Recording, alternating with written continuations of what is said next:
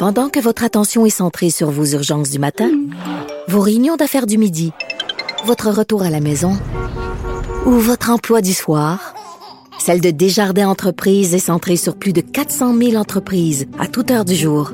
Grâce à notre connaissance des secteurs d'activité et à notre accompagnement spécialisé, nous aidons les entrepreneurs à relever chaque défi pour qu'ils puissent rester centrés sur ce qui compte, le développement de leur entreprise. Monsieur Gagnon, bonjour tout le monde. Donc, euh, je vais commencer en remerciant euh, les personnes qui ont fabriqué le masque que je porte aujourd'hui. Donc, Nathalie et Stéphane de chez Vêtements Sport Apogée, fait chez nous dans Louis-Hébert, dans ma circonscription. Donc, euh, merci beaucoup. Et euh, merci d'ailleurs... Euh, à tous nos entrepreneurs qui confectionnent des masques. Et je veux commencer aujourd'hui en faisant un rappel très important sur euh, l'importance justement de porter le masque, le couvre-visage. C'est très important que tout le monde développe cette nouvelle habitude, ce nouveau réflexe de porter le couvre-visage quand on sort de chez nous, en particulier quand on veut se rendre dans des endroits où la distanciation est plus difficile, entre autres dans les transports en commun, entre autres dans les commerces.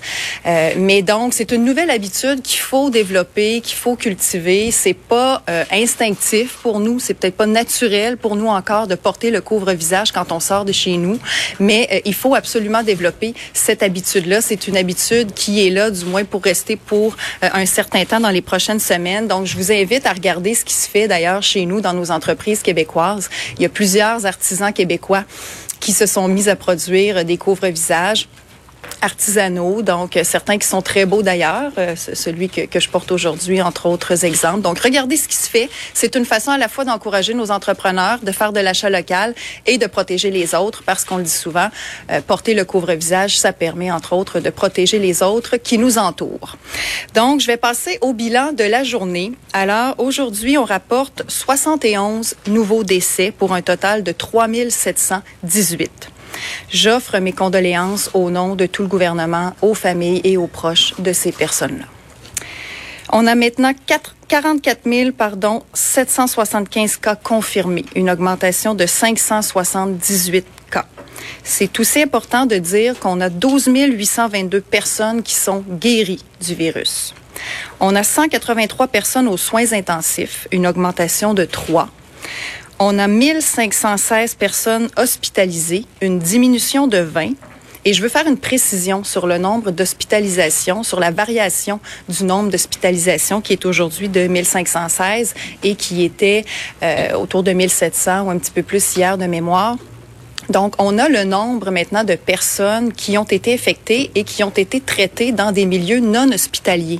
Donc, on a retiré ces personnes-là de la liste parce qu'elles ont été traitées justement dans des milieux qui ne sont pas hospitaliers, par exemple, euh, dans des centres de convalescence ou dans des centres de réadaptation. Donc, on a environ deux cents personnes qui ont été traitées dans ces circonstances, ce qui fait qu'on les a retirées de la liste, ce qui explique la variation du nombre d'hospitalisations par rapport à hier.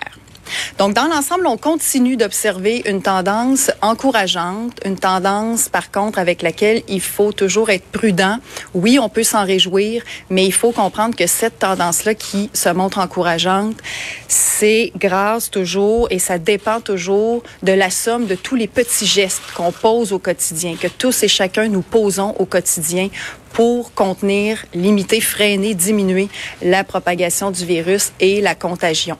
Donc, euh, c'est, c'est, c'est pas le moment de relâcher, on le dit souvent, mais c'est très important. On se raccroche dans ces temps difficiles à la moindre parcelle d'espoir, à la moindre bonne nouvelle. Donc, il y a cette tendance encourageante, mais euh, il faut pas relâcher parce que ça dépend toujours de ce qu'on fait et de ce que nous continuerons de faire. Donc, si on veut continuer d'avancer dans la bonne direction, il faut maintenir nos bonnes habitudes de distanciation, d'hygiène et euh, le port du couvre-visage aussi autant que possible. Ceci dit, on est très conscient, je suis très consciente qu'après deux mois, c'est de plus en plus difficile de se montrer aussi discipliné, aussi respectueux des règles et euh, en particulier à l'approche de l'été, avec l'arrivée du beau temps, on s'ennuie de notre monde, on s'ennuie de nos amis, de notre famille, nos enfants, nos parents, nos grands-parents, selon. Et euh, donc, le, ça finit par être dur sur le moral. Ça, on en est très conscient. C'est la raison pour laquelle on a réfléchi avec la santé publique à un moyen de trouver une façon d'assouplir les règles qui euh, interdisaient les rassemblements, qui encadraient, disons, les rassemblements.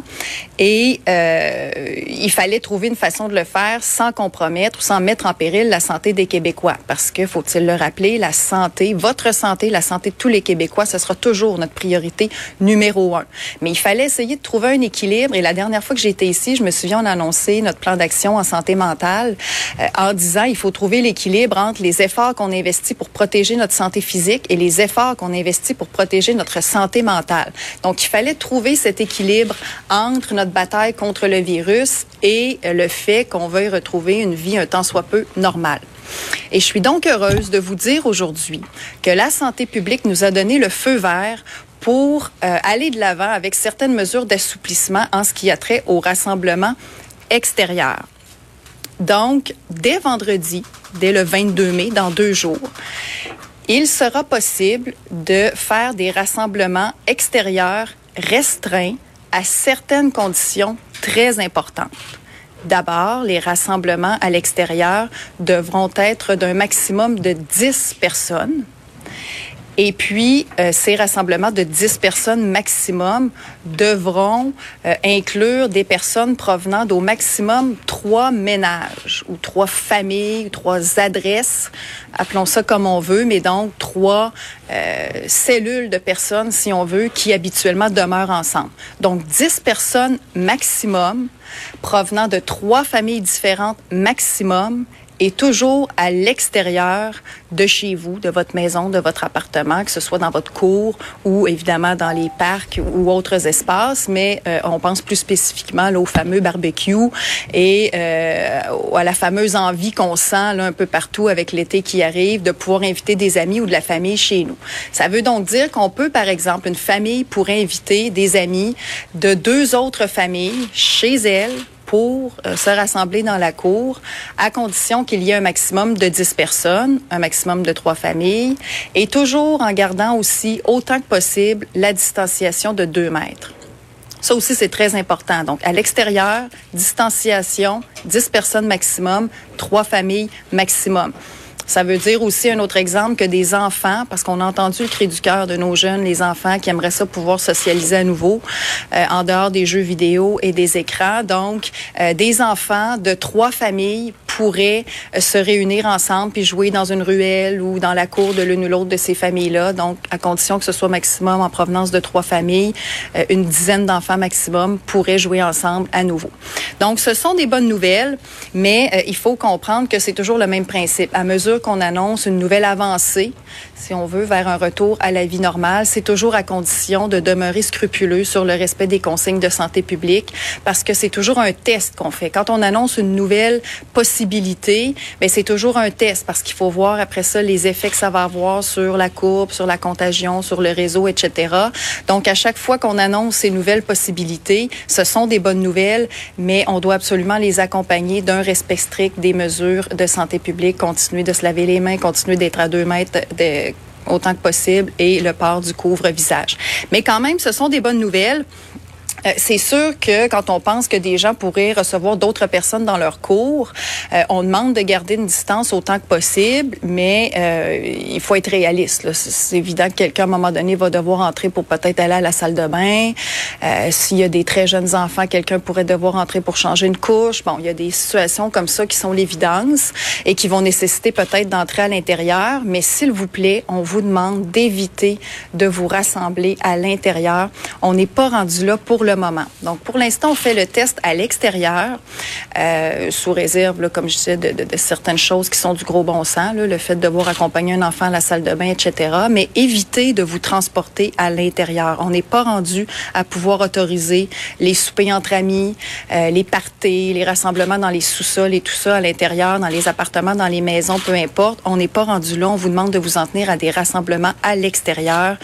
dix personnes maximum, trois familles maximum, en respectant autant que possible la distanciation de deux mètres et, euh, et d'éviter, là, tu sais, c'est ça, des fois, bon, un vendredi, un samedi soir, on invite les gens à mesure que la soirée avance. Des fois, il commence à faire noir, des fois, il commence à faire froid, puis on peut avoir le goût de rentrer en dedans, mais s'il vous plaît, euh, ne succombez pas à cette tentation. Pour l'instant, on s'en tient au rassemblement extérieur. Quand c'est terminé, on rentre chacun chez nous, on verra l'effet que ça aura et euh, on verra euh, éventuellement la possibilité de peut-être pouvoir le faire à l'intérieur. Mais aujourd'hui, on annonce pour l'extérieur, ce qui est déjà une très bonne nouvelle parce que ça va quand même nous permettre de revoir nos amis, de revoir notre famille et de profiter du beau temps. On sentait que ça, c'était une envie qui était très, très répandue. Il y a même déjà beaucoup de gens qui profitaient de l'extérieur. Il commence à faire beau, il annonce beau en fin de semaine et tout ça. Donc, vous allez pouvoir profitez du beau temps, profitez des gens qui vous entourent et ça, ça va faire bien du bien à tout le monde parce que, comme je le disais, on sent que là, après deux mois de confinement, euh, on était rendu là.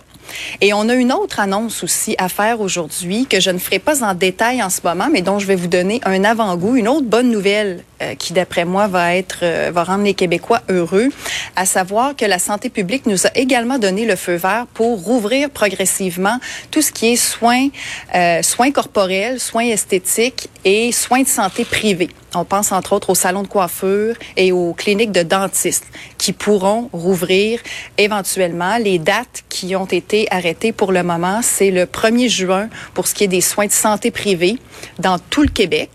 Et pour ce qui est des soins esthétiques corporels, ce serait le premier juin en dehors de la grande région de Montréal et de la M R C de Joliette. Donc, la date pour la réouverture des soins des entreprises, c'est-à-dire de soins euh, corporels et esthétiques pour la grande région de Montréal et pour la M R C de Joliette, reste à déterminer.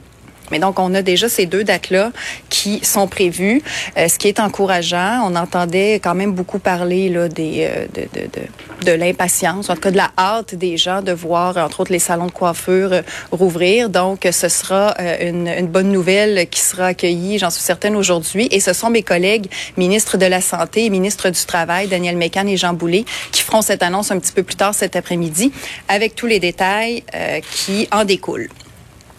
Donc, euh, toutes ces belles annonces qu'on fait aujourd'hui, je le répète, ça dépend aussi de notre capacité à maintenir nos bonnes, atti- nos, nos bonnes euh, habitudes de distanciation et d'hygiène. Parce que si la contagion devait repartir de plus belle, si on devait euh, percevoir des effets indésirables aux nouvelles possibilités euh, qu'on s'offre collectivement, ben on devrait faire marche arrière. Souvenez-vous, quand on avait annoncé le plan de déconfinement des régions, on avait certaines dates là-dedans et la réouverture aussi, les écoles, les services de garde et tout ça. On a dû, depuis ce temps-là, repousser certaines dates, entre autres à Montréal, pour les commerces, euh, les écoles. Donc, quand on sent que c'est nécessaire, quand la santé publique sent que c'est nécessaire, on n'hésite pas à faire des reculs ou à modifier des dates parce que la santé, c'est la priorité.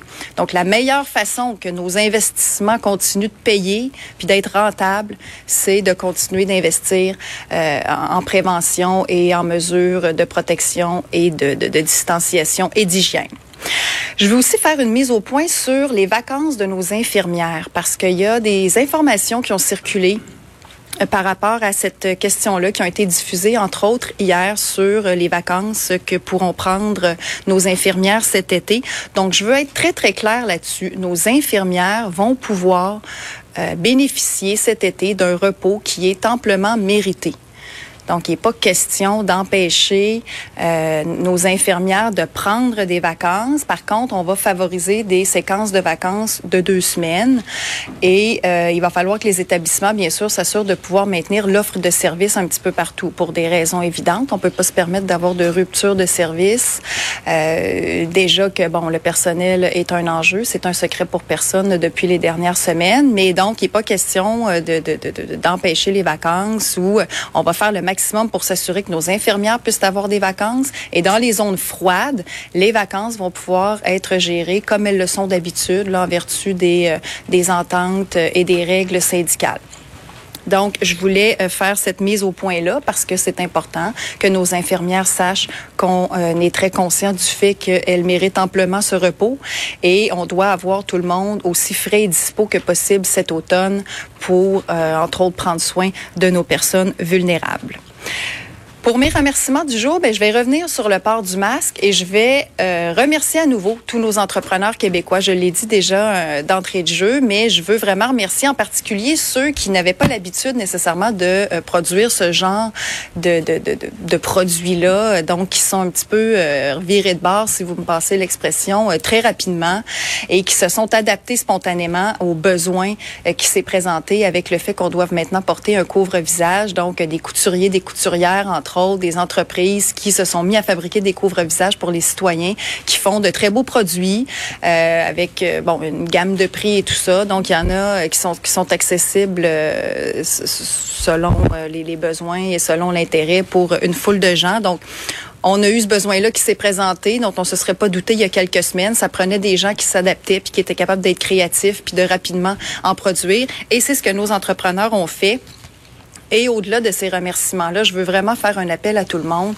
Euh, regardez ce qui se fait chez nous. Regardez les couvre-visages qui sont produits par nos artisans québécois. Il y a des choses très intéressantes. Et euh, plus largement, assurez-vous de disposer de ce couvre-visage-là et développez le réflexe de le mettre dès que vous sortez de chez vous. C'est pas la question, au-delà de la question d'être obligatoire ou non, c'est vraiment un réflexe puis une habitude qu'il faut qu'on développe. On n'est pas habitué, on le sait, ça fait bizarre peut-être les premières fois, mais il faut développer cette habitude-là. Euh, je lisais ce matin un article qui disait qu'à Québec, entre autres, chez nous, les gens étaient pas encore très, très habitués ou le portaient pas beaucoup. Donc, je fais un appel à mon monde à Québec, développez l'habitude, procurez-vous un couvre-visage et habituez-vous à le mettre. Il y en a des très beaux, comme je l'ai dit, donc des fois, s'il y en a qui ont des enjeux, plus de coquetterie, vous allez certainement trouver chaussures à votre pied dans toute la gamme de beaux produits qui se fait chez nous à Québec. Donc, merci à nos entrepreneurs et s'il vous plaît, commencez à développer cette habitude pour ceux qui ne l'ont pas encore prise. Donc, je vais terminer en vous disant, comme toujours, de ne pas relâcher. C'est pas le temps de lâcher nos efforts. Au contraire, c'est le temps de euh, de jouir des nouvelles possibilités qui nous sont offertes, entre autres celles à partir de vendredi. Donc, vous pouvez déjà penser à qui vous voudrez euh, inviter en premier pour votre premier rassemblement de dix personnes maximum et trois ménages maximum à l'extérieur et à deux mètres.